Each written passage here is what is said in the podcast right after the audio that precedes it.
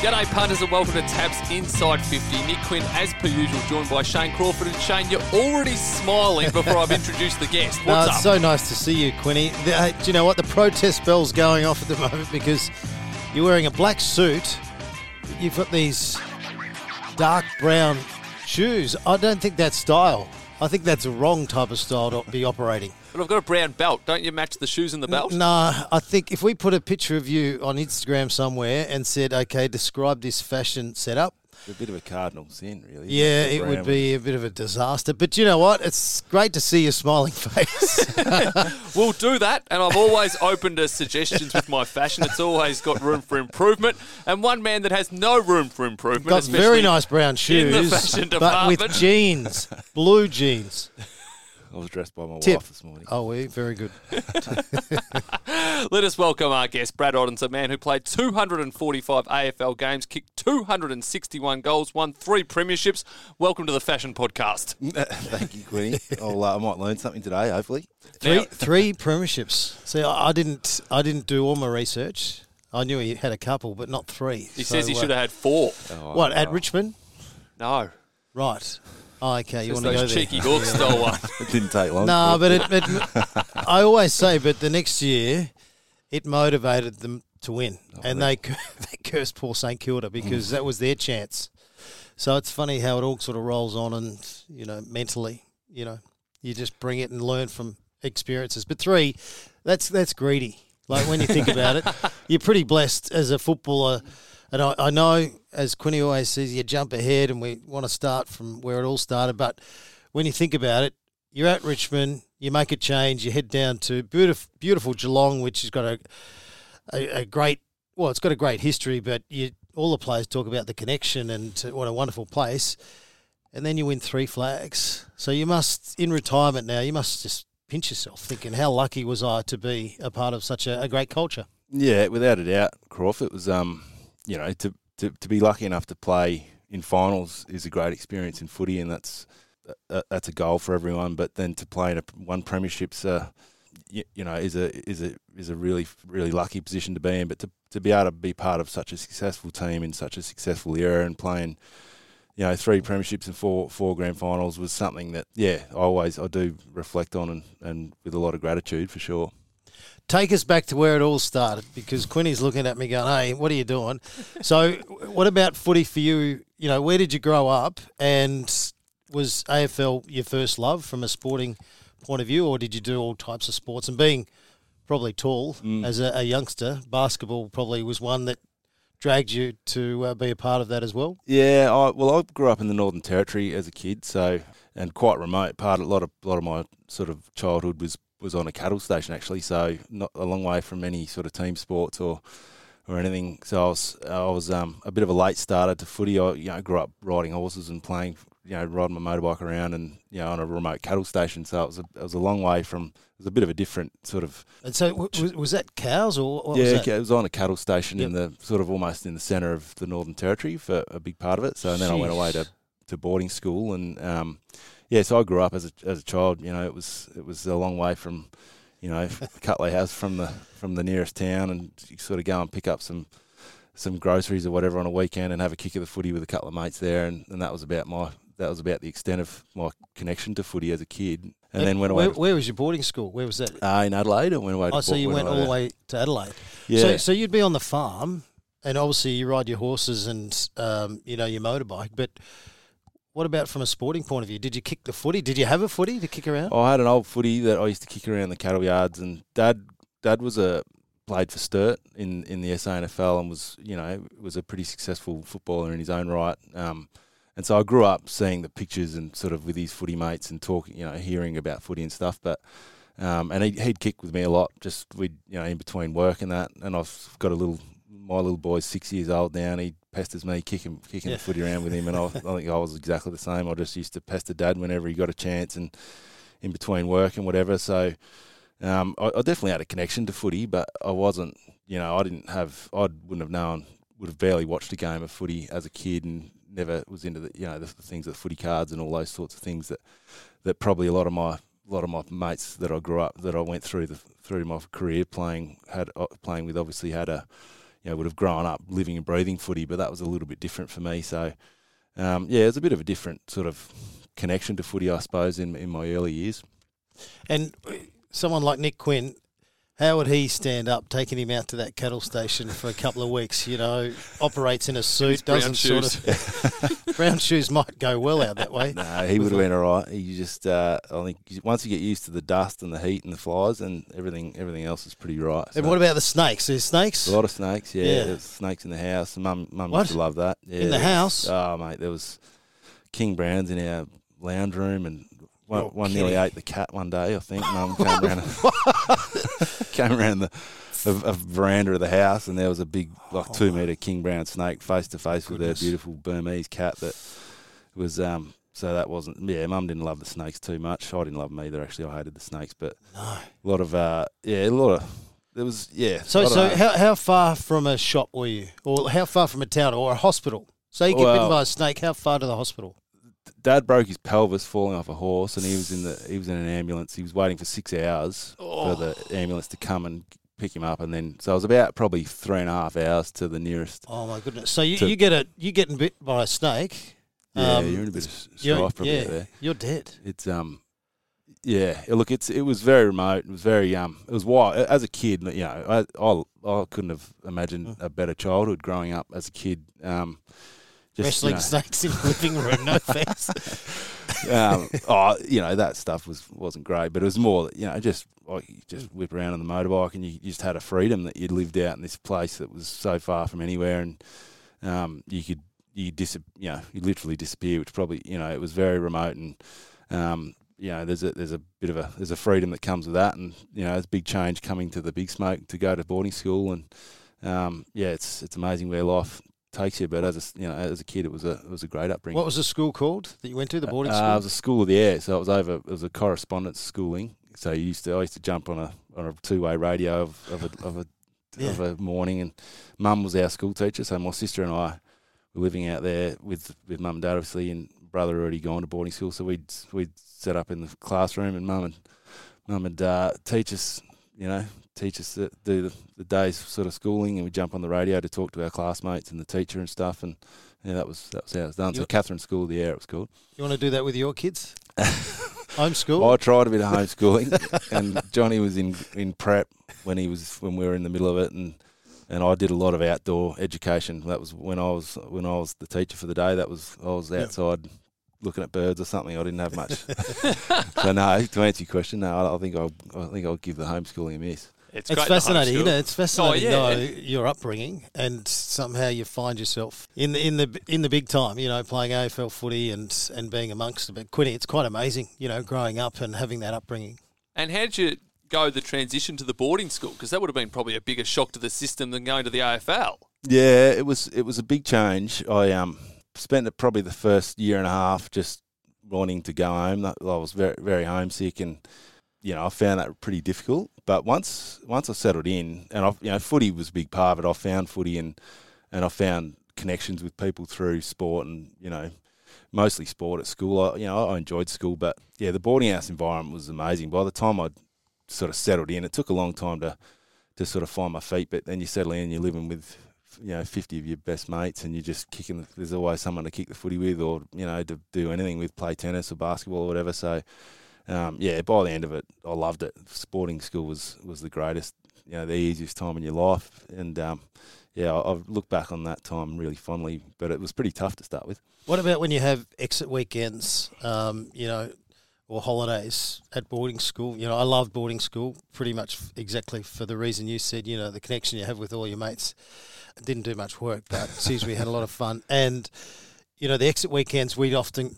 I'd go, okay, I'm coming to your house. So you'd end up down at Mount Eliza, Mm. you know, and in a different part of the world, or you'd go bush somewhere. So did you take anyone back with you to the No, middle or the top of It was Australia? too far away, so I couldn't sneak home for a weekend. I used to have to. I used to just have to side up to someone. The weekend was coming up, and I'd have to say, you know, I'm coming to. Yep. Whether you like it or not, I'm coming to your joint because I can't go home. So I used to go. Oh, I loved it. Like I, like you say, I, you know, I had mates from sort of the southeast area, and you know, great, you know, farmers and stuff. So we'd go home and shoot, shoot foxes and that, and it was, and then Pests. mates from the yeah, we'd we'd uh, oh, it was yeah, it was. You were allowed fun. to back then. You could Yeah, shoot yeah, anything. didn't get into didn't get into. It was a bit more liberal those days, but um, yeah, no, I I loved those weekends were, were great because we you know you'd, you'd pick a different mate and you'd go somewhere new and Yep. and um it, you know the, all my mates' families became my own family, so it was um And what, what was the boarding school called? uh, Immanuel College Yep, in, in okay. Adelaide. Yeah. So no, it was um yeah, as I say, great. Easiest years of your life where you've got three meals on the table and your washing gets done for you. And all you got to do is make your bed in the morning, which I Was the food a touch dodgy though? Like Oh, our food was- was, we- they were giving us off pies about two years out of date. At one stage, I think the chef got sacked. At one stage, but do you know what? We kept eating them. yeah, yeah well, you- mate, oh, they don't days- really taste like a four and twenty. They're a bit chunky, and I'm not sure what that bit was, but we kept eating them. But um, you know, yeah, yeah, probably the food wasn't bit more upmarket than the school I went to. Nah, nah, it was much the same. It was, um, but you know what it was like in your teenage years. You just eat whatever's thrown in front of you. So you just, um, when it was good, you'd eat th-. Yep. seconds and thirds, and when it was no good, you might have one plate and just complain about it. But no, it was it was all served up for you, and you didn't have to think about it. So I was I was happy with Yep. I was happy with that. Tell us about the footy. When it come on the radar for you that, hang on a sec, I'm pretty good at this caper. I might be able to make a fist of it.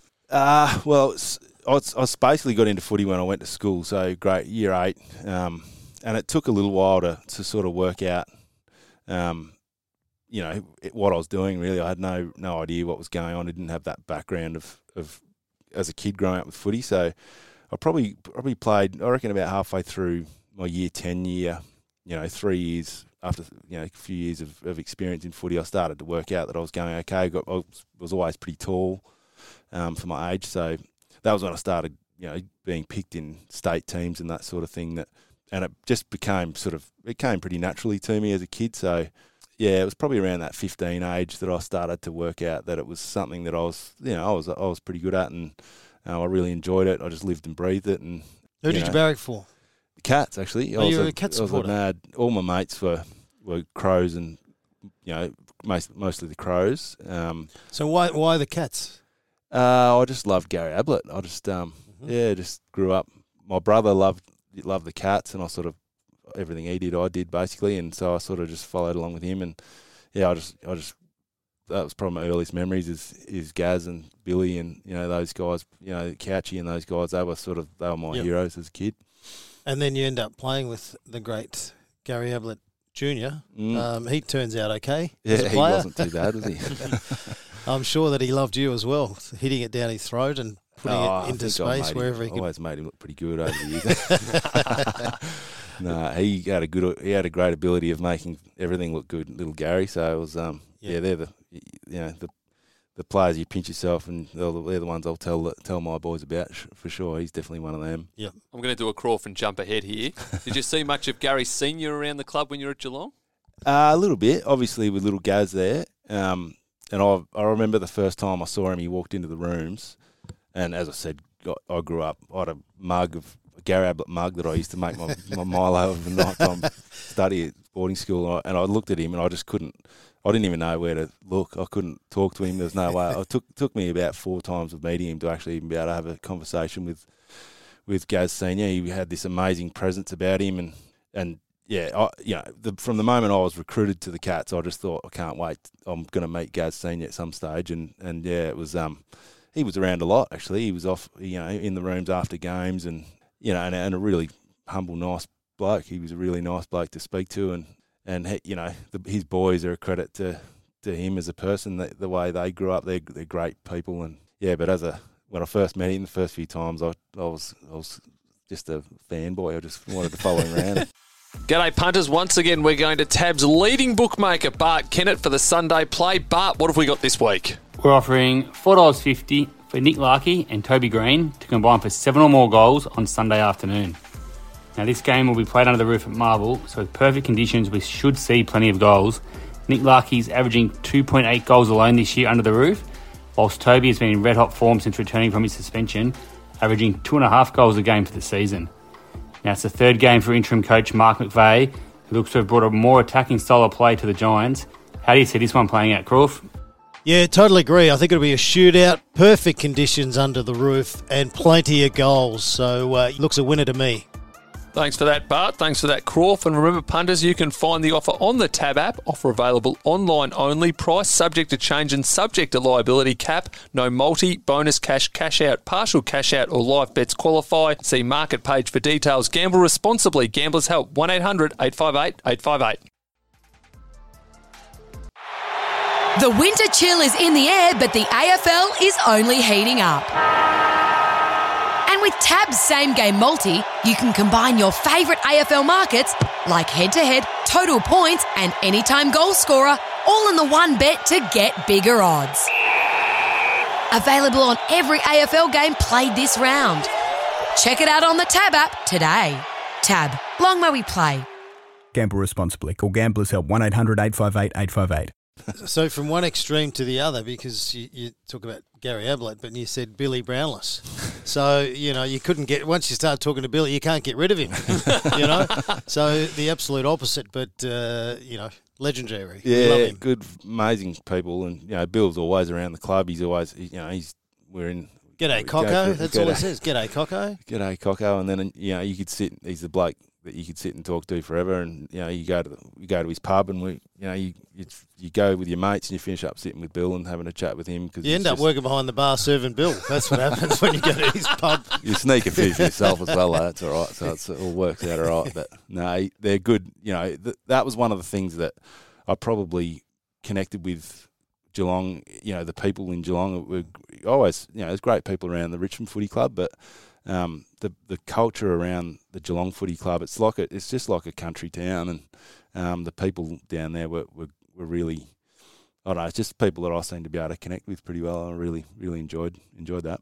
Now, going to the 1997 National Draft, Fremantle, as only Fremantle could do, traded away the number two overall selection to Richmond, and Richmond were very, very pleased. They took you with that second selection. It was a great draft. Hmm. The top 11 players all played 100 games or more, and some of the key names Trav Johnstone went one, Trent Croad three, Luke Power five, Chris Tarrant eight, Chad Cornes nine, Nick Stevens 25, Simon Black 31, Adam Goodes 43, and your brother Luke at pick 50. It must have been a very special day for you and the family. It was, mate. Yeah, it was. It was. Um, So is your brother older or younger? he's four years older than me. yeah, right. Um, and he'd he'd had, you know, he'd showed really good signs as a as a younger player, but he, you know, he was probably he'd had a few injuries and stuff. So I was really hopeful that he got drafted as well because I sort of knew by that stage that Richmond had sort of committed to me by, by that stage before the, the draft that they were most likely going to pick me up. Um, but so I sort of went into the day just thinking I hope my brother gets picked up as well because it was just I knew that it meant a lot to him and. Um, What a special day. yeah, so it was really it was great. I w- went to the draft and he was at home, and so we you know managed to, and I went along with mum, and um, he got drafted to Melbourne, and so mum and my brother and I all moved to Melbourne because mum had a had a business back in those days that she was happy to move to Melbourne, and so it worked out. It was a great move, you know, it was a great time for us because it was just a, a it was a time of you know just a, a big adventure, and we all did it together as a as a, and my sister finished up moving moving to Melbourne as well, so. Yeah, it was a good. It was a great time. And most teams get the number two pick because they're second last on the ladder. That wasn't the case for Richmond. As we said, they traded that for selection. And the Tigers, they were feeling pretty good about themselves. They had that great 1995. They made the prelim. They finished ninth, no laughing thank you, in 1996. and in 1997, they finished just half a game outside the top eight. So you went to a team that was, Was that thinking- ninth again? no, it wasn't. It was actually 13th, but it was Oh, only you half a game outside the eight. So you went to a team that was going well and they thought they were heading in the right direction. Yeah, we yeah we were. It was you know we were in, we were sort of in a pretty good spot. It's sort of strangely that just sort of continued that sort of pattern without you know jokes aside. But it was just a. It was unfortunately we just we had great we had great talent around the club, but we just didn't. We just for whatever reason couldn't find that level of consistency in our performance in those early days. You know, we just sort of just kept playing okay, and then we'd you know, yeah, you know, you, you're a Richmond supporter, you know the story. It was just, um, I remember just being blown away with the the history of the Richmond Footy Club. When I first got there, I remember thinking, you know, I didn't know, you know, as I said, my footy background was pretty limited, so I didn't know a huge amount about footy. I sort of probably didn't. I should have looked at, you know, done my looked into the, the history a bit more of Richmond, but I just remember being hit a bit hit pretty strongly by the just the it was just the big Melbourne club, and I didn't really appreciate it, having grown up watching footy in Adelaide and stuff, and the, everything was about the Crows and Port Power, and um, so yeah, that was one of my first memories. Is just that this is just a big, very passionate, you know, traditional, historic club, and so that was one of the things that I remember.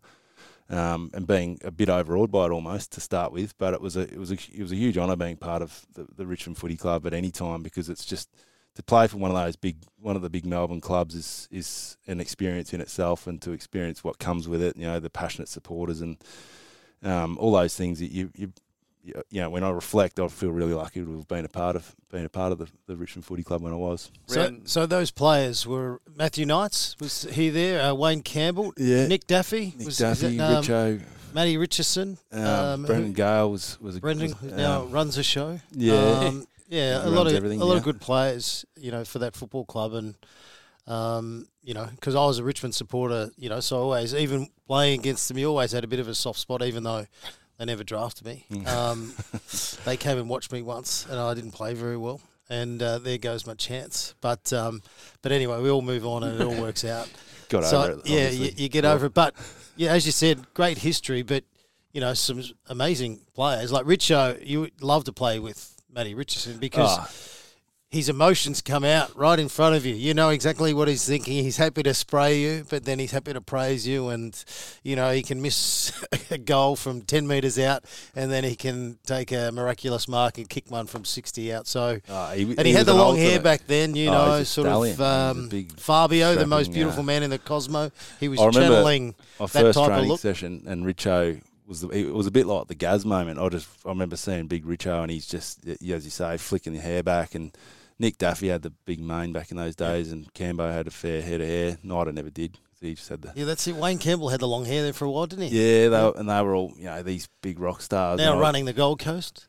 Yeah, yeah, he's a very, very good operator, Cambo. But um, yeah, I was just amazed. I was just you just looking around, and you would have you know what it's like when you first get drafted. You're used to watching these people on telly, and you know talking about him in the schoolyard and whatever, and then all of a sudden you're at training beside him, having to try and Yeah. you know hold your own against them or whatever. So it was um, it's just such a shock. And um, but those guys were you know th- they were such big personalities too. You know, Richo was just this megastar, Yep. and and Duff and Campbell were probably a bit like that too. And um, so yeah, you, you just it just blows you away as a kid, as a seventeen year old, just walking into that environment. It's a bit of a it's a bit of a shock, but it's um it's a great experience. Was Oh. Paul Bulluss playing then? Yeah, Big Bully was there. Yeah, there. down back. Yeah, Michael Gale as well, and Mark Merenda. Yep. Um, yeah, so we had a great team. We just, um, you know, and we and Paul Broderick was another one who was a, who was in his prime back back in those days. So, um, I- yeah, I can still remember even at Southern Cross Station now, but at Spencer Street. But as a young kid wandering through there, even when Richmond weren't winning, you'd always see people coming out of the pubs and that. Mm. And they've all got their Richmond tops on, so they have an amazing supporter group, don't they? Uh, and they've They been do. through a lot, and thankfully, you know, they came out the other side and had some great success. But they've always had some really loyal and very vocal and Mm. passionate supporters.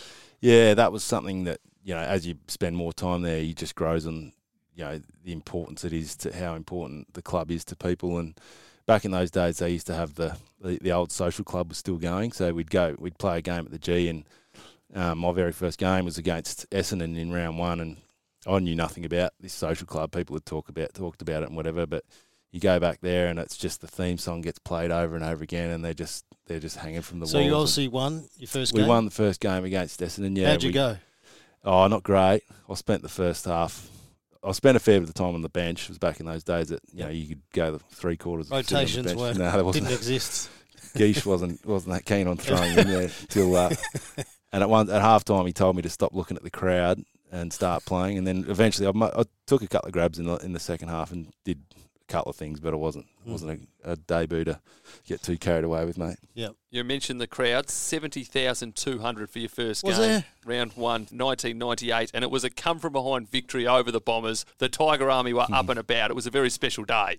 It was, yeah, it was amazing because we were, you know, that it was probably one of the, you know, you remember a lot, all the, as many of the games as you can sort of try to, but obviously your first one's pretty special, and um, that you know I'd never seen that many people growing up a kid in the Northern Territory, so I was pretty amazed at just the the, the noise of the crowd and. Um, but yeah, to win against, you know, obviously as I say, I didn't probably didn't appreciate how important it was um, as a young kid. But to yeah, to win against Essendon at the G on in your in your first game in front of a big crowd was that was a, was a nice way to start. And then a couple of years later, we're going to skip ahead to 2001. You were simply sensational. You kicked 47 goals in the season. Mick Malthouse anointed you the best player in the competition after you dismantled Collingwood. and you get the Tigers back to the finals. Hadn't won a final in so long. What was it like that first week up against the Bombers? Nearly 80,000 in attendance. Yeah, it was it was a huge. I remember it being a huge build up because of the you know the the history and the you know how long it had been since since the Tigers had been there and um, all the ninth finishes and all those things. It was it was a huge build up to the finals. I remember we played Essendon in the round twenty two um, and beat them to finish top four. So we had to we had to win to finish top four and you know they started she'd started taking all their best players off halfway through the you know because we'd won sort of won that round 22 game by the end you know by halfway through the last quarter and so he started taking all these players off and remember during the week everyone was saying how disrespectful it had been. So there'd been a big build up in the media about you know this this grudge match against against the the Bombers, and um, I think it probably got the better of us because we didn't perform all that well in that first final. We all just it, we played pretty poorly. I think we got pretty pretty convincingly beaten. So um, it took a bit of the air out of the out of the whole thing, but. Um, we did come up against Carlton the following week in a in a qualifying final, I think that was, and and and you know we played really well, and we became, you know, it was the first won the first final, Richmond final for a long time, and um, and so we, you know, it was a great year. We'd had a we'd had a really good year. It was Spud's second year, I think, as a coach. So we'd sort of there'd been a lot of change around the club in the year, couple of years previous to that, and um, it felt like it was a time of, ch- of, real change around the club, and we, you know, it was a, it was a bit of a turning point. Um, you know, we came up against Brisbane up there and, and lost the prelim pretty convincingly. But we I remember coming off that year thinking that's a really good. We'd made a real real progress in where we were as a club and as a culture and stuff. Um, but you know, for whatever reason, it sort of didn't continue on. But it was a it was a great year to be a part of the club because of the, the years of sort of disappointment and you know probably substandard performance, and then to have a year like that, which was almost felt like a little bit of a breakout year, was it was great to be a part of that. And a bit stiff in many ways as well, because the two teams that played off in that grand final were two of the all-time great teams in Essendon or Brisbane. Now you mentioned Danny Frawley, and now that brings me to my game, which is called Fact or Fiction, because we've heard this story a few times, and you're involved, and we want to find out if it's true. You'd had a couple of refreshments and a very kind police officer said, Why don't you come back to our establishment and just sleep it off? And we'll make a phone call. and you rang Danny Frawley. Danny Frawley walked in to bail you out, and your response was, Spud, what did they get you for? well, it's not quite true. Um, we knew that would be the case. the, most of it's true. The, the one part is that I didn't call Spud myself. The police officers kindly called, thought they'd ring Spud um, at three o'clock in the morning tell him to come and pick me up. So I walked out of the cell. My mate and I, my mate from Adelaide, I'll blame him. It was his fault, but I was just trying to help him. And yeah, of course. Um, which you have, which you got to do. it happened. Mates, happened to my mates plenty of times. so we've staggered out, and I thought it was it must have been three three o'clock in the morning. And I thought at least I can go home and I can sleep a bit, you know, and then I'll face the music in the morning because the one bloke I was probably most terrified of seeing was Spud. And so I thought I'll just I'll get home and I'll and you know I'll I'll just get as much sleep as I can, and then uh, what happens after that happens. It's I mean I knew I was in a fair bit of strife at that stage, so I walk out of the cell and there's a bit of a bit of a hallway, and then you walk into the foyer of the police station, and there's Spud standing there, steam coming out of his ears. He's filthy. looks at me, and he's just I didn't, and I just thought I, the one person I didn't expect to see was was Spud of all people. So I just was a bit gobsmacked and couldn't think of anything else other than to say, Spud, what are you doing here? They get you too, did they? That's actually more factual than I thought it would that's be, though. Because most good. of the stories we put to the guest, they're like, no, no, no. But that's almost a carbon copy of what you we know, did I, here. think deep down he would have loved it. like I he, do. he did laugh a bit, Crawf. His Yeah. shoulders sort of shrugged a bit, and then he told me to pull my head in, go and get in the car, and I'm taking you home. Yeah, well, he had to. He's a coach, but he was a trouble. Well, not a troublemaker, but he uh, he had plenty of times with Tony Lockett travelling down from Ballarat where he caused a bit of trouble. So uh, I think And being from the bush as well, I'm, I'm sure you had a, a really good connection with him because he was that type of guy. He was, yeah, he was a great man, Spud, and um, yeah, he was he was great to me. He was really he was a really good um, mentor and um, and of guidance for me. He was almost more like a father figure, I suppose, because I was I was young when he came to the club, and he you know he sort of took me under his wing a lot. We he took us back to back to Bungaree and showed us his farm, and Yep. you know he was Yep. he was a great great character, and he was um yeah he was I was really lucky to have to have him in my life. At the end of the 2004 season, you depart Richmond and go to Geelong. What led to that?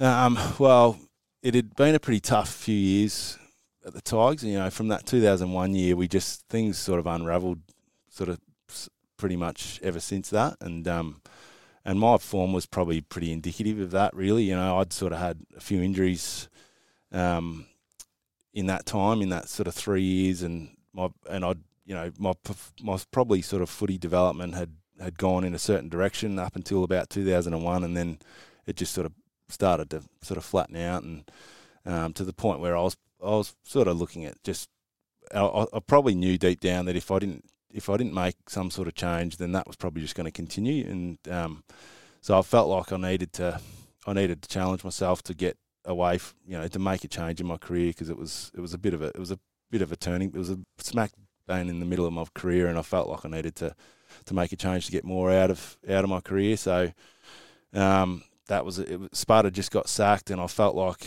you know I wasn't probably in a in a state in a sort of in a mental sort of capacity to want to to want to start with another coach. I wanted to just make a change, a, a clean slate, and so um, got to the end of that year and just decided and asked for a trade basically, and then Geelong were luckily enough.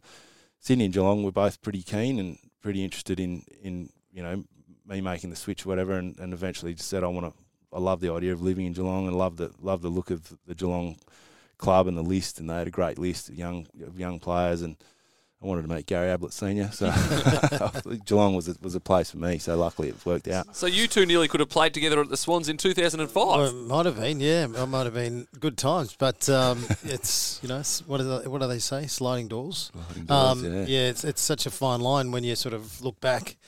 Um, but so at Richmond, because you were good at kicking goals, you did play a lot, obviously in the forward line, but you you weren't playing full games in the ruck at times, were you? No, I Was was, that playing more- mostly.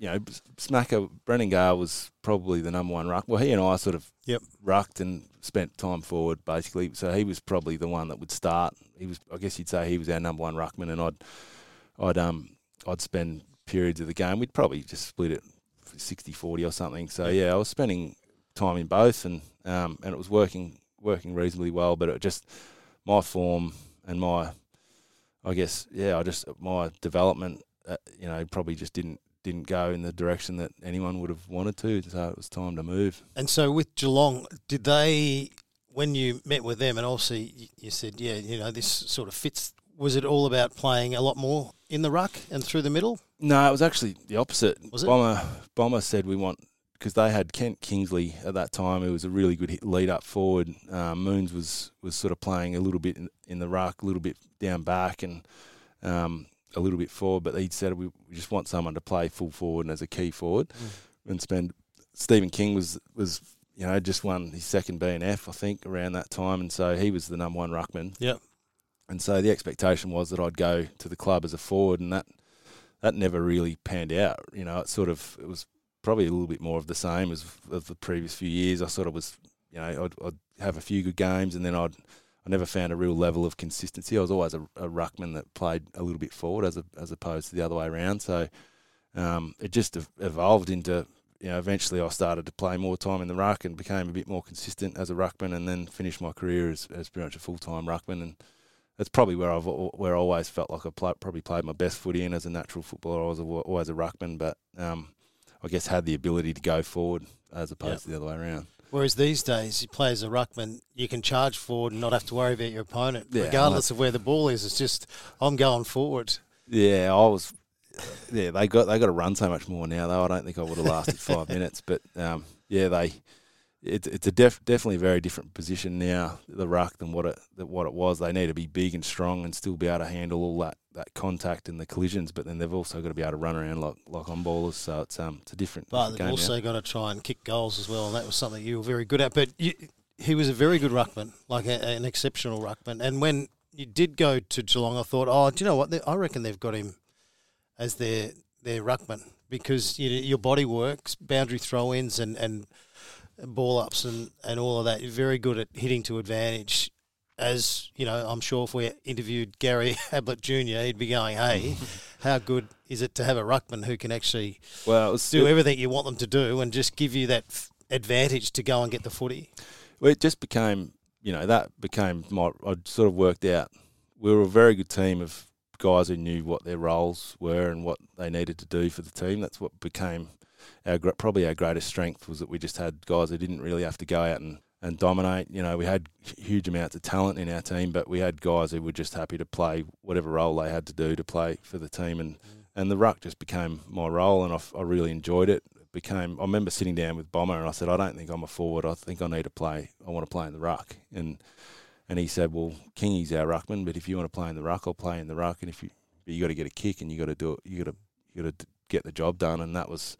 I felt like that was a bit of a turning point for me because I just felt like you know I, I found my spot, I found my little niche in the team, and then it um, I you know I didn't feel like I had to do anything out of the ordinary. It was just do what I do what I had to do to help my teammates, help our team win, and um, I think we all had a, an attitude like that, which helped us become a, a great team. Yeah. And in 2007, it really clicked for the Cats. After a few stop start seasons, I think that was the year everything came together after a slow start to the year. Ironically, a big win over Richmond turned the tables. You get to the prelim final. I've never heard the MCG louder than that prelim against Collingwood. There was not an empty seat in the house, and you arguably played the best game of your career. You kicked two goals, 23 disposals, 24 hitouts. It was an arm wrestle all night. What are your memories about that victory? Well, the, the the noise and the sound that was probably the biggest, loudest crowd I reckon I ever played. It was the loudest game I ever played in. I'd played a fair fair bit. I'd played over 150 games by that stage, but I remember standing there thinking this is the biggest crowd I've ever seen, and it was um, took a little bit of time to sort of take that in a little bit and Cost you three or four touches. You only got 23 for the game, so as a ruckman. and then switch on a bit, a bit early maybe. But um, yeah, I remember going into that final series. There was a huge amount of pressure. I remember the pressure built throughout the year because we we started the year really poorly. We were we were 06 had been a write off. We'd had a shocking year. There'd been a review that after that, Bomber nearly got sacked, and um, it was a it was a, just a, a really it was a pretty r- rough time as a club collectively. And um, 07 started pretty poorly. We we were two and three or something, and we had a you know we we had a really shocking start, and we had a, a, really good meeting at one stage, and we you know sort of ironed out a few had a really good discussions amongst the team, and um, managed to just turn things around. We won 16 straight or something, and as the as the season went on. It's a good meeting. yeah, it was just a, we, honest meeting. I guess it, we'd done a lot of work, like the the um, leading teams, sort of in the years leading up to that. So I guess it's sort of slowly culminated. The guys, we'd all played a lot of footy together by that stage, and you know, a lot of guys, the the profile of everyone, you know, hundred games, sort of, un, you know, everyone had sort of played either hundred or or more, sort of almost. So um, we just it, it all came together at, at that time. But as the season went on, we were playing really well and dominant, we were winning games by a lot. You know, you'd sort of almost got to the end of the year, and it was it was we were playing. We just thought we are going to win. You just sort of felt like you you're going to win, and so as the as the season kept going on like that, the coming into the finals, it was just this expectation. We hadn't played, we hadn't won a won a grand final in since 1963, so. You know the and you know all those sort of lost grand finals in the nineties and um, so I remember you know getting around the, the town and stuff. It was it was just this pressure, this expectation that we were just going to go on and, and win because we'd just we'd beaten everyone and we'd we just dominated the sort of second back sort of two thirds of that season and so that you know we, we beat North I think North Melbourne or uh, we played North Melbourne in the first final, beat them and, and so came up against against Collingwood who we were expected to, to beat. So I just I just remember the two obviously had the week off before the prelim and thinking we just this everyone this is our game to lose basically. So um, I remember the pressure of the of the, the occasion for the club and the, the history of what had, what the club had been through in the you know thirty or forty years before that, and it sort of slowly built up and built up, and um, you know we and and Collingwood were amazing. Like that, it was an amazing, probably the fastest paced game I can probably ever remember playing into. It was just a, a classic final. It was just to and fro, and we we, we were just we basically fell across the line in that game. We we um they threw everything at us, and we we were probably um you know there was moments sort of throughout the, the last quarter where I thought we can't lose this because we've just you know this it's just going to break people's hearts whatever, and it's so it was just a, an enormous sort of build up and and you know to get across the line that was probably our grand final in the end that year, but just to, that was that was um I remember it being a, such an important game for the club, so to win was was amazing and you played brilliantly. One of the best games you've ever played. Is it one of your fondest games? One of your fondest memories? Yeah, I guess I guess it probably is one of them. Yeah, for sure. I um, I mean, there was a there was a few of it. There was a lot of guys. Everyone, you know, I remember Gary, little Gary was unbelievable in that game, and Joel Corey was incredible. Jimmy Bartel, There was some, you know, we. But yeah, for for me personally, I felt like it was probably one of my one of my better games, and it was nice to do it on a on an occasion that was the, such a significant game. As a Richmond supporter, how are you feeling when you're seeing someone that you had at your football club go and play so well, Quinny? Well, I was very happy because I had the privilege of meeting Brad when he was at Richmond. He was an absolute gentleman, so therefore I was happy for him going forward. But I think the general consensus from Richmond supporters was annoyed at the club for buggering it up and then you go on and do well as opposed to angst against you for leaving. Did you sense that was an overall theme? There was a little bit of that, yeah. I mean, I, there was definitely a few people that were, you know, I'd come across people that I'd never never had any nasty experiences, but a lot of people just saying, oh, you know, just banter in the street or whatever. It would have been nice to see you stay around and whatever. So, um, but you know, I think I think anyone who knows the situation knows that it was a two way street. I wasn't playing all that well. The the club got compensated pretty well for, for me leaving. So, um, yeah, I don't think I don't think there was any there was I never felt any huge huge um, animosity from anyone even from within the club, I think it was pretty amicable the way it all went. And all a little handed. quirk, you played more games for Richmond than Geelong, even though everyone thinks of you as this Geelong great.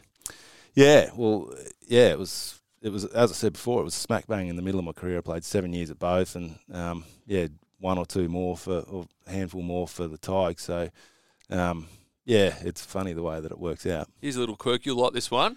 He was the 999th player to ever play for Richmond and the 1,000th player to ever play for Geelong. Wow, there you go. That's pretty, a pretty cool stat. Pretty cool, yeah.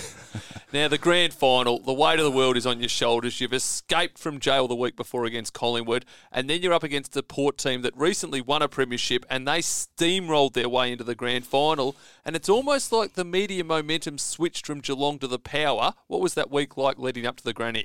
Yeah, as I said, it was a it was a lot of pressure um, because you know we'd snuck snuck across the line against the, um, in the Collingwood game and and when I was said before we won 16 straight, Port Adelaide actually beat us in round 21 or 22 um, at home leading into that final series, and they were the only team to beat us for since round four or something that year. So there was a little bit, there's a few demons, I think. You know, we were, we were expected to win that game. Um, but Port Adelaide had come into the game in great form. Um, we we'd sort of matched up pretty well against them in the last in the couple of years previous. We sort of had a couple of good matchups across the field that seemed to work pretty well for us. Um, but I felt like I felt like beating Collingwood, it almost nothing was gonna what was gonna stop us. Then I th- sort of felt like we just had to get over that, um, get over that sort of hurdle, and um, felt like going into the grand final, there was probably you know maybe it's it's hindsight or whatever, but felt like we were we were just destined to, to probably to win that that year for whatever reason. It just um, I think winning the against Collingwood the way that we did probably gave us a, a, huge amount of confidence to grind out a win against a really good opposition that just felt like it didn't matter who we were going to play in the grand final that we were going to felt like we were going to win and um, the the day panned out. You know, it was it was amazing the way the the game panned out in the end. 52 points up at halftime, Shane. You'd mm. think the crowd would be popping champagne bubbly in the crowd. That was not the case. It was still very, very tense. Geelong supporters were like, no, we've seen this movie before. We're not mm. celebrating. We don't like one sided games, but uh, especially in grand finals. But come on, once you're that far in front, you just the well, confidence of the group moving forward, especially in the second half. You just, you just, know, boys, keep at it, keep at it. But there's no coming back from there. No, nah, well, half time it was you know we were still, you know, it didn't feel like the game was over. But I remember three quarter time we were up by oh, seventy or something, seventy points or whatever it was, and. And I remember Scarlo asking someone what the record record margin for a winning grand final was. I hope he doesn't mind me saying that, but I, I think No, I that's a fair like, question. You know, it's like, hey, you're there to win. Well, You know, and, I all remember costs, let's win. Okay, now let's go for a record. Yeah, well, and Why that was not? his. You know, that was anyone who knows Scarlo knows love that it. that's his nature. It wasn't. We wasn't, weren't just going to go out and run around and look at the crowd in the last quarter. It was, you know, let's achieve something else and achieve more. And um, so I remember after quarter three quarter time feeling pretty confident at that stage. But um, and How, how did- was we it running around in that quarter? Like, it, Oh, it because was- you just knew we, we've won. We've won. And how does that feel as a player running around knowing? Well, You you, probably know halfway through No, the, the last No, but the 2008 definitely against final. you guys, you sort of don't know until the last five minutes. Like Geelong, no, don't stop. But you've got the whole quarter just to go. Hey, how's this? My family's in the Mm. crowd. You know, all those snakes used to come into the house. They're probably watching in front of the TV somewhere. Like, how does it feel as a player to to know you've won with a quarter to go? It's a pretty unique experience. There's no doubt about that. I don't think that you know, winning any premiership is is incredible, but to be able to have that luxury of being able to, I don't think, I don't think, for me, honestly, I didn't really take the take the chance to to sort of suck it in as much as I wish I probably probably did in the end, um, because you're sort of res- still respecting the game and your opposition and all those sorts of things. But um, I do, I do, you know, I must admit there were times when I was just, I was thinking this is just something incredible and Yeah. something really special to be able to to be able to have that luxury of just sitting back and you know particularly the, probably the last couple of minutes we were just and the game the the sting was completely out of the game. So um, it was a yeah it was a hist- you know it was a historic day. And so it was it was something really special to be a part of for sure What about the scenes? What do you remember afterwards? I remember Billy Brownless bawling his eyes out and just saying it's relief now after all those losing grand finals. And no doubt you probably still get people coming up to you in the street from Geelong saying, I waited my whole life for this. It was just such a special day. Yeah, and that was something that I think, you know, I think as I said, the year the year sort of built so much that you could just tell how much it meant to, meant to everyone, and you know, just flags in the in the windows of the you know, people's windows hanging out their cars and banners up in people in shop windows, and it was you couldn't escape it. So just to I remember, I remember just appreciating how much it meant to so many people, and um, I remember seeing Kenny Hinkley in the rooms afterwards, actually, and he'd obviously gone through that period of, of huge, you know, the disappointments of losing grand finals, and and he was, you know, he was probably as emotional as about about it as anyone was, and so just to see people like that who you knew and loved and had spent so much time around, and Billy was obviously in there, and um, and you know, corporate people from around the club and people behind the scenes and the, the you know the, the club and the the boot starter, you know, all the property guys and these people who just were. That's what that's what footy's all about when you win and, and how much it means to all to everyone. You know, us as players as well and the coaches and everything. It means it means a huge amount to us and our families. But yeah, it was pretty special um, just to be able to. I, just remember just ultimate relief after that game, and just because we we'd so much was expected, and and so it had been such a build up, and then we could just we just sat back, and it was almost the, the celebrations were pretty subdued, really, because it was just such a time to just to reflect on how much you know how long it had been since the club had been successful, and um, and to be able to be a part of it was was an amazing privilege. G'day, punters. Once again, we're going to Tab's leading bookmaker, Bart Kennett, for the Sunday play. Bart, what have we got this week? We're offering $4.50 for Nick Larkey and Toby Greene to combine for seven or more goals on Sunday afternoon. Now, this game will be played under the roof at Marvel, so with perfect conditions, we should see plenty of goals. Nick Larkey's averaging 2.8 goals alone this year under the roof, whilst Toby has been in red hot form since returning from his suspension, averaging two and a half goals a game for the season. Now, it's the third game for interim coach Mark McVeigh, who looks to have brought a more attacking style of play to the Giants. How do you see this one playing out, Crawf? Yeah, totally agree. I think it'll be a shootout, perfect conditions under the roof, and plenty of goals. So uh, looks a winner to me. Thanks for that, Bart. Thanks for that, Crawf. And remember, punters, you can find the offer on the Tab app. Offer available online only. Price subject to change and subject to liability cap. No multi, bonus cash, cash out, partial cash out, or live bets qualify. See market page for details. Gamble responsibly. Gamblers help. 1 800 858 858. The winter chill is in the air, but the AFL is only heating up. And with Tab's same game multi, you can combine your favourite AFL markets like head to head, total points, and anytime goal scorer all in the one bet to get bigger odds. Available on every AFL game played this round. Check it out on the Tab app today. Tab, long may we play. Gamble responsibly. Call Gamblers Help 1 800 858 858. We fast forward 12 months and you're back there, grand final day 2008, a beautiful sunny day at the MCG, and you're up against Shane Crawford and the Hawks. His final game, the Cats, are pretty clear favourite once again. What was the lead up like there? But there, there, there would have been pressure because I, I felt that even on, um, you know, during the parade, that, you know, I saw Cameron Mooney had a you know, Moons had a steely look on his face, and you know there was pressure. Everyone was expecting Geelong just to win, mm. which uh, winning flags doesn't happen like that. You've got to be the best team on the day, regardless of what happens during the year. So there would have been a lot of pressure and expectation that it's just going to happen. Well, definitely, Crawford. I think, ironically, that was probably our most consistent season. I Yeah. reckon. You know, we won. Yep. I'm not sure. We we must have only lost a two or three games throughout the year. We just we won. We just dominated the season, and so you know we had the expectation of 07 that you know this build up of sort of hope and whatever. Whereas 08 was almost just like this is just going to happen again. Um, and so there was definitely, I don't think you can really um, identify that in the moment. I think I feel like I didn't, we didn't anyway. And so, in hindsight, you look back at it, and we were definitely just, ex- you know, we were probably in the mindset that ourselves that it was just going to happen. So, um, we came up against an amazing team who was just on on on their the, had their best game, and, and we were we were off, and, and that was all it took. We just we just couldn't get a stranglehold back on that game, and um, and so it was the ultimate sort of you know accomplishment and, and sort of fulfillment of 07 then just became this ultimate disappointment of, of what we sh- you know everyone expected us to, to, to do in 08 just didn't happen the way that everyone expected it would so um, I remember it was a pretty low time um, I look back I, you know I, I've never watched that game but I, I reflect on it and there was I don't really ever feel like it, we lost the game I felt like the Hawks just played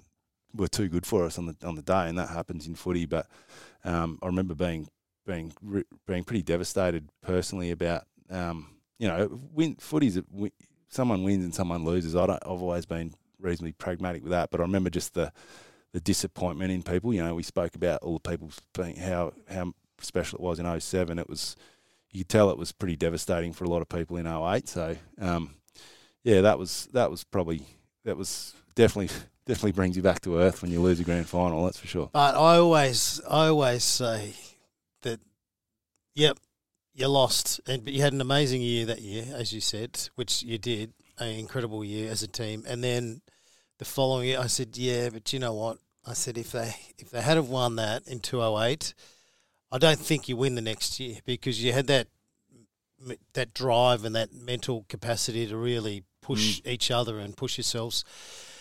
And unfortunately for St Kilda, they were on the end of it. You know, it was that amazing match. You know, where is it Gary Ablett, Zach Dawson almost spoils Gary Ablett. You know, gets the uh, gets a little toe poke in, and then Chappie kicks the goal, and you win by a goal or, or, or two goals, virtually on the siren. But if you win the year before, you probably don't push each other to do that again. St Kilda have their their premiership glory and break the drought. Uh, That's what I think. I think that's you've.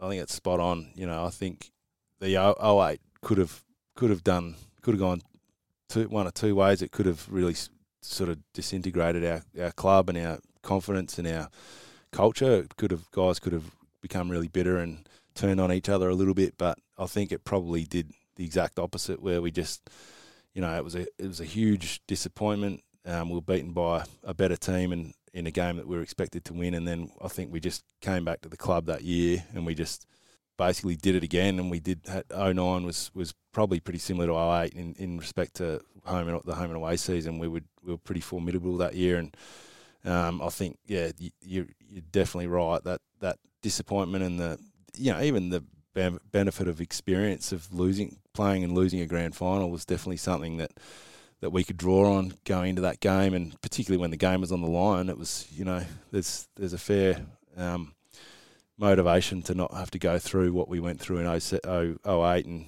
and to be able to to be able to when that game was really there to be won. Um, to draw on that was, was probably pretty pivotal in the end. And is it true, uh, Mark Thompson said three quarter time, remember how you felt this Mm. time last year? It, that's all you pretty much need to say, isn't yeah. it?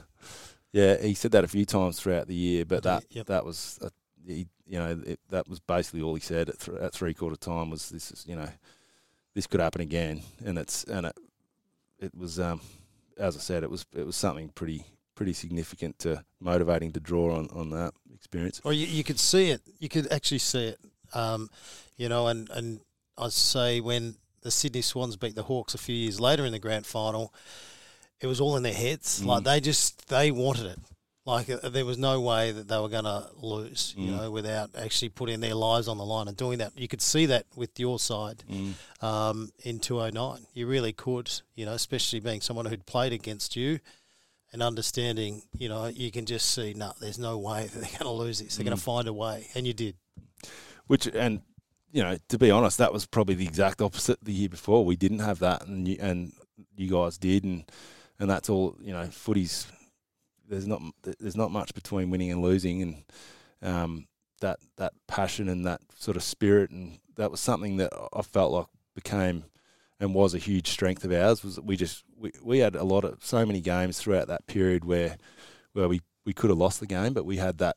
I don't know. It was just what it's hard really to, to sort of quantify what it is, but it's like a a Max Rooke factor almost. you know that yep. that that just competitive edge, or you know to be able to win games that just that we that were you know could have gone either way. We had an amazing ability to win those games. So um, yeah, there's no doubt that we didn't have that in 08 and we and we probably were able to draw on that 08 experience going into 2009 and, and beyond. You know, even going beyond that, it was definitely something that motivated all of us as as a as a club collectively, but individually, I think it was something we probably drew on a lot over the years.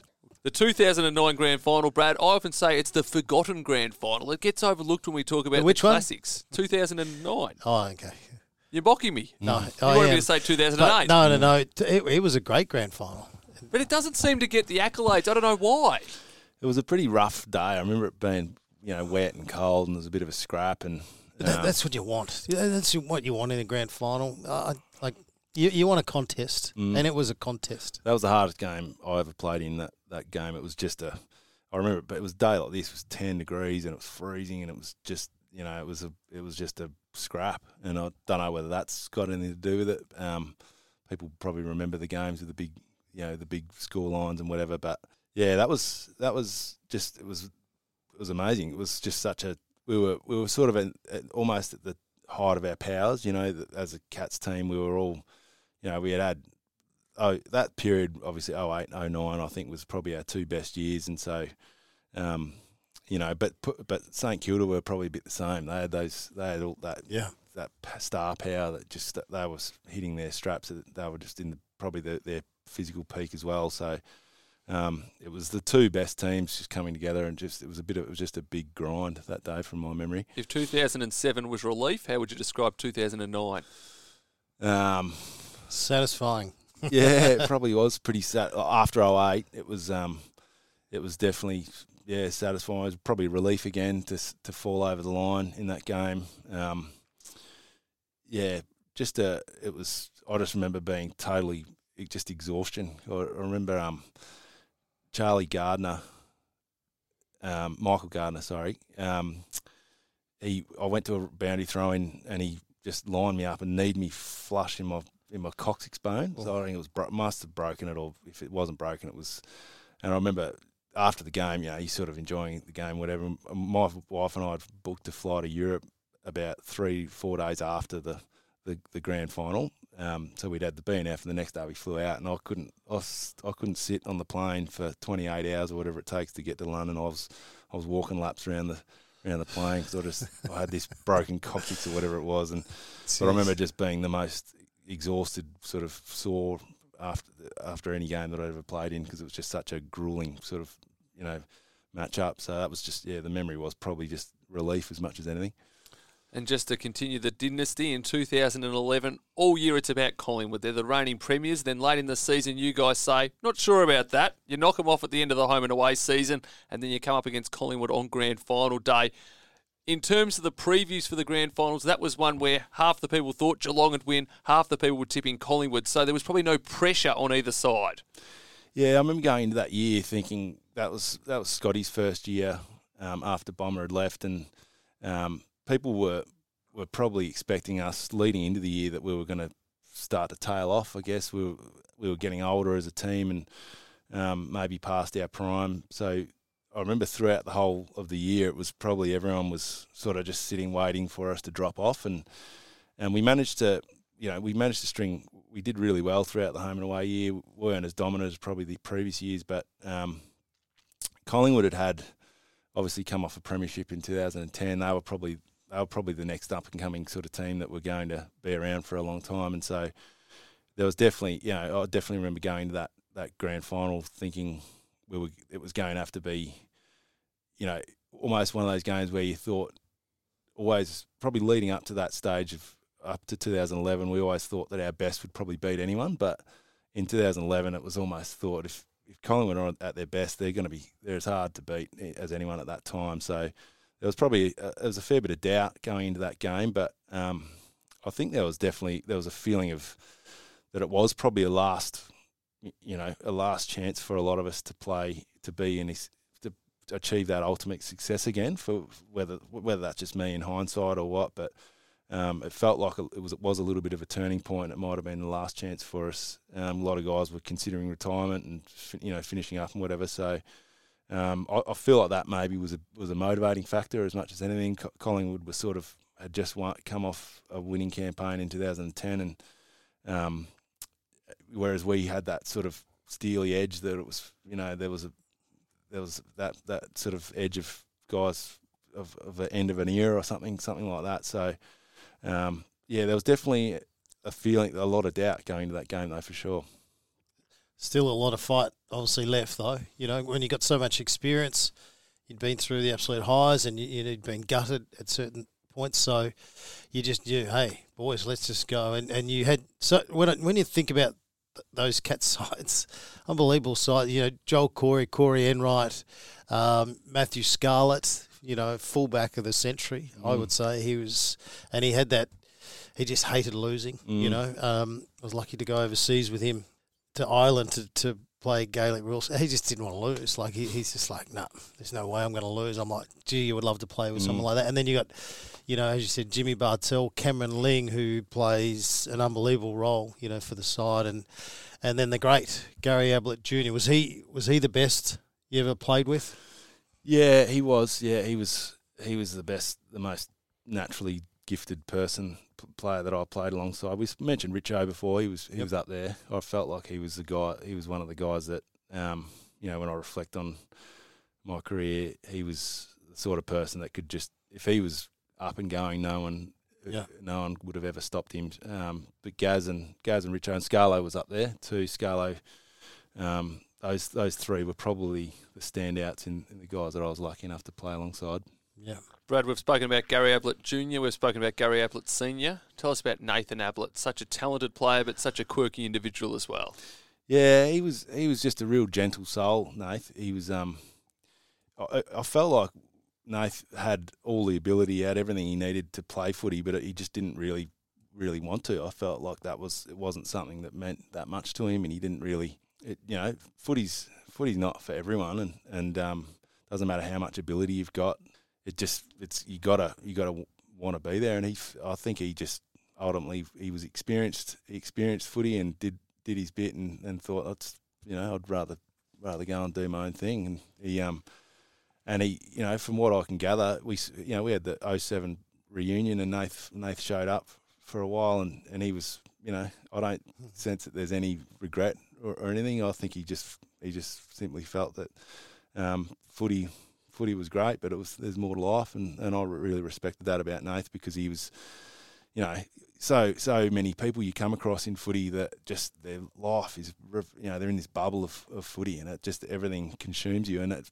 part of that you have to you have to be like that in some ways to be able to get the most out of yourself. But for Nath, he just sort of, you know, there was stories of him. He'd he'd go like there'd be good rain, and that someone would see him in the creek in Torquay catching eels in the creek, you know, and, and like you know, he came to the reunion, but then he he went and played social basketball after after he'd been there for about an hour or so, and then he said, "No, I've got a basketball game in Geelong that he wanted to go and play." And I just thought that's that's brilliant. Like I think that's because like there's He's just living the life the, Yeah. the way that he wants to, and you know, unfortunately, with football, you you got to be all in, you Mm. know, and it's not it's not that way for a lot of players, and we see a lot of players that come. It's like, oh, gee. it's you know they're a bit laconic with the way they go about it, but it's just it's just their makeup. It's the way they I are. think I think it frustrate that frustrated a lot of people with Nath because Mm. because he was such an important part of our team. Like 07, he played, kicked three goals in a grand final, and and he, but he was such an important part of our team. But there'd be you know, but there was a frustration that maybe one day, some days he'd show up and he wasn't really that interested, or um, I never really got the feeling that he showed up to games and didn't try didn't didn't try his best. I, he never I, I never would have accused him of that. I think. Um, I just think he just yeah, as you say, Crawf, he, he didn't he didn't wasn't everything for him, and that ultimately was the reason why he didn't hang around footy. Um, but I'd, I've got the ultimate respect for someone who has this pathway laid out for him, and they say, "Here, this is what you've got. You could have this," and he sees it in his own brother. He's just got this this like he saw Gaz was just this megastar, and he could have been just as good. You know, he was he had all the ability, but he just went, "No, I don't, I don't particularly want that. I, I want to go and I want to go and catch some eels.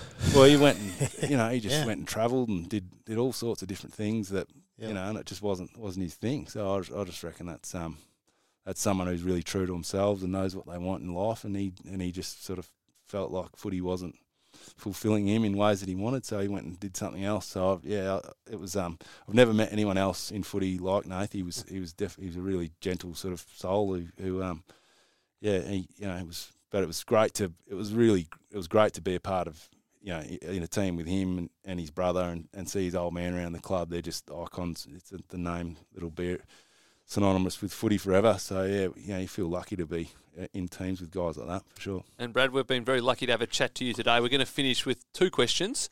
Favourite win outside of a premiership and the best spray you ever heard from a player or coach? Favorite win, favorite win was probably either my first game. I think um, we mentioned that before, um, or my first win for Geelong in my in, in my first game for Geelong. We played Brisbane at um, at home. Um, actually, we played Richmond. Sorry, at, at the G, which which was was one that um, is probably resonates with me. and I, I sort of might probably think of most fondly. Um, greatest spray. Um, Spud was Spud. Spud gave some great sprays. Well, I- Spud told me a story once, and I, I reckon I've asked someone about it on this show, um, where he it, wa- it wasn't going to plan. It was disaster, and he's just trying to lift the mood. So he came into a meeting at the footy club, you know, during the week, and he, one of those big um, air compressors to pumps, yeah. And he's come in, and it's, he's it's about hundred kilos, and he's lifting it over his head in front of the all you players. And he goes, "What am I? What am I?" And he's to Wayne Kemp, "What am I?" And I don't know. And he goes, "I'm under the pump." Is that true? it's true. That's true. Yes, yeah, it's true. because I didn't believe. I said, "You did not." And he goes, "I said that's fantastic." Oh, mate, said, there was that was towards the end when things had just gone off the rails, and so there's Yeah. you know media parked out the, outside the club, and it's just things going from bad to worse. We lost out ten in a row, whatever, and, and we and that was you know back that was when Spud would give some of his best sprays because it just was you know things were going pretty bad. So um, yeah, he there was comes footage of him opening the coach's box and abusing one of the spectators, and then slamming the door. I love that. Oh, it was great. That was one. Of, that was the greatest thing about Spud. He's, you know, he was um, so passionate and so so you know, it was just you never knew what you're going to get. So it was um the spray I remember uh, was um we were in the old MCG rooms and he'd um you know we, things weren't going great at half time. We had this whiteboard that we used to get filled up with all these words and whatever and all the- you know all the stuff, the team magnets and everything. Um, but for some reason there wasn't enough room, so they had this sort of makeshift little fold up whiteboard next to it with a bit of extra stuff that we needed to know. Anyway, he's in the middle of his spray and he's just pick people out, and you see, you know, but you know those days are like. You sort of ducking your head, hoping you don't get singled out or whatever, and and then he's just as he's starting to wind up, he just lines up this whiteboard and just backhands it like cross, like just for a bit of extra effect. And this thing's built like just this flimsy little frame and whatever, and so it uh, just the whole thing just folds in half, and it's half snaps and falls onto the ground. and he keeps going, and he's spraying like bits of this whiteboard going everywhere, and he and he still hasn't finished with it. He picks the whiteboard up, leans it against the wall, and props it up against the wall, and then puts his foot straight through it, so it just snaps in half. And like this thing's just by the end of it, the thing's just disintegrated. And then he sort of finishes his spray, and then at the end of it, he says, "Oops, we might need a new whiteboard, I think." mate." and then we went out, yeah, after but that was our halftime meeting, so that was probably one that stands out. But he was, um, he was, a, yeah, he was a wonderful character, Spud, and there was a, there's a million stories like that about him. And absolutely sensational. Loved by all. Brad, we've loved having a chat. Thank you so much today. Brad Ottens, Shane Crawford, been great fun, guys. Thanks, Winnie. Good on you, Brad.